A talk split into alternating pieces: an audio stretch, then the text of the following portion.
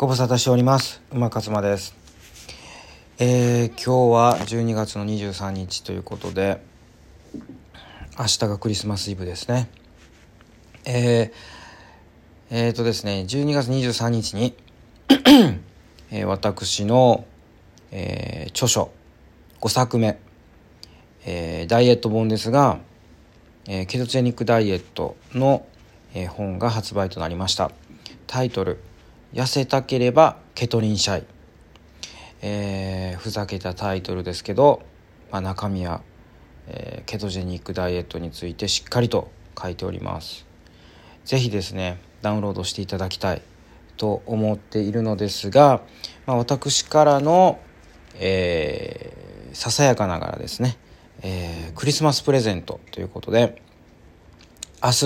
24日、日本時間の夕方5時から、無料でダウンロードできます。はい、Kindle 本ね、電子書籍なんでね、ダウンロードして読んでいただくんですけど、ぜひですね、これを聞いてらっしゃる方は、検索してダウンロードしてみてください。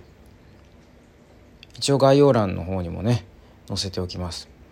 というかですね、そもそもこのラジオ番組というかポッドキャスト、どなたか聞いていただいてるんですかね。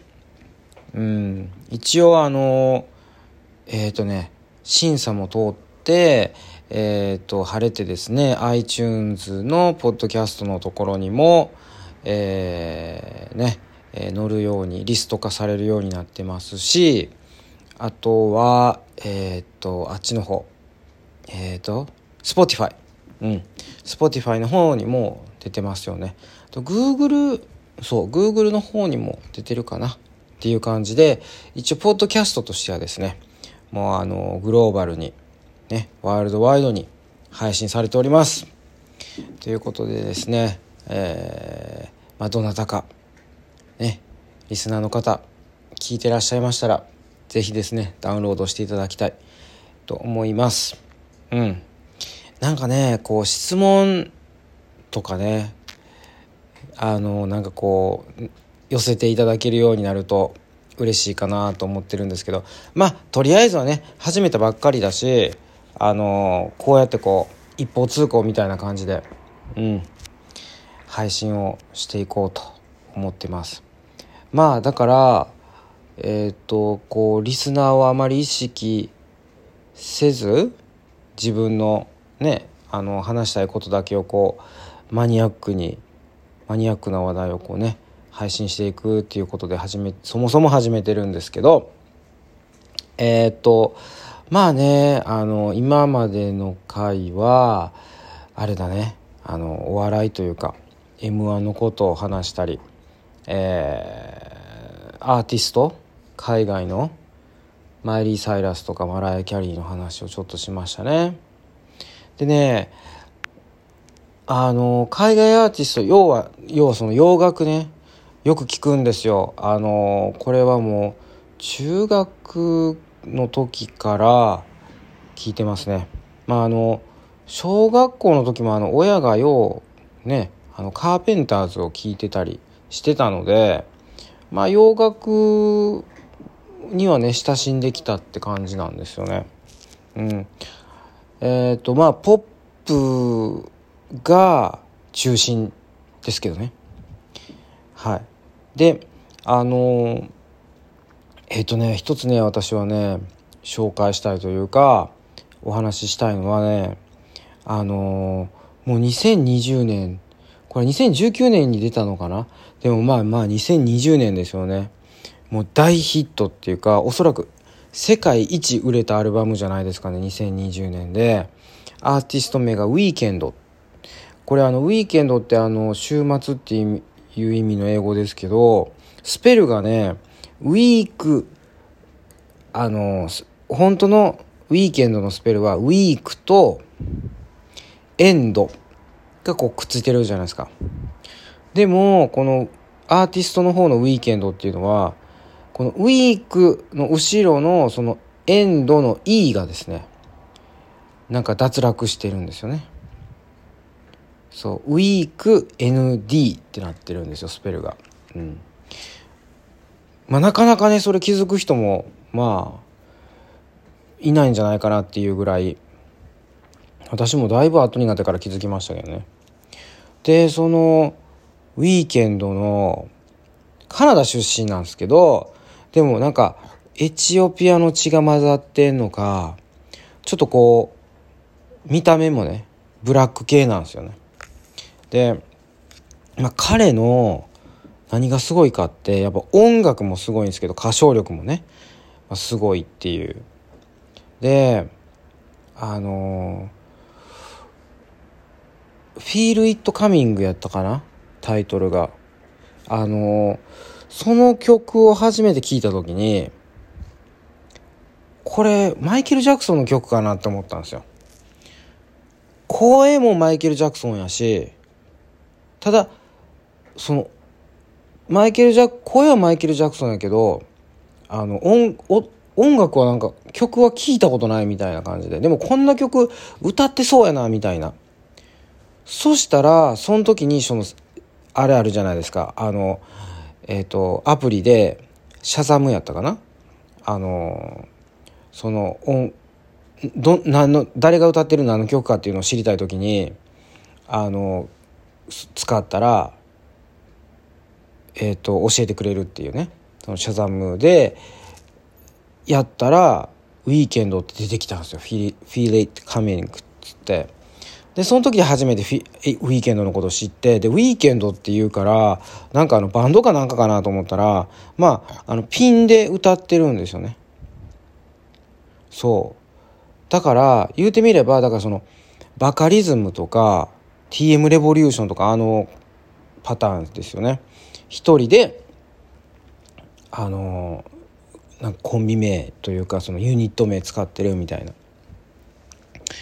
でそうだから彼はだからまあ偉大なアーティストにもなってしまっているんですけど、今や。でその最近出したね、その2019年かな2020年出したそのアフターアワーズっていうアルバムなんですけど、それがねもう 80s 80年代テイストに作ってるんですよ。うん、それでもう一番ヒットしたのがブラインドライト、ね、だからその明かりで目が見えなくなるっていうような感じの歌詞なんですけど、そのブラインドライトがもうスーパーヒットしたんですよ。そのブラインドライトのそのイントロの部分がそのアーハーのテイクオンミーのイントロに似てるんですよね。アーハーって言ったらもう80年代を代表するね、ポップアーティストね、うん、だからもうなんかそれをこうフィーチャーしてるような感じで、あとはねその次に出した「In Your Eyes」っていう曲もめちゃめちゃいいんですよ。それもちょっとこう80年代っぽい。あとね「Save Your Tears」っていう曲もかなり80年代テイストですね。うん、もうねどれもすごくいい感じでっていう、まあまあアフターワーズ全部聴いたわけじゃないけど、まあその代表曲3曲はものすごく良くて、でこれね日本であんまりどうなんですかね、みんな知ってんのかな、ヒットしてんのかなっていう感じでよく分かんないですけど、日本でどれぐらい認知されてるかっていうのはまあね多分ねほとんど認知されてないんちゃうかなっていう感じはしますね。ただそのいろんなところでかかってるんですよ。多分 FM とかでもかかってるやろうし、有線とかまあ分かんないですけど多分いっぱいかかってるんですよ、 Spotify とかでもね。うんでもそのウィークエンドっていうアーティストをね多分ね知ってる人ねそんないないかもしれないですね。でももうとにかくその世界一って言っていいぐらい売れたのに、彼はねだからそのグラミー賞とかにノミネートされなかったのかな、ノミネートされたけど賞を取れなかったのか、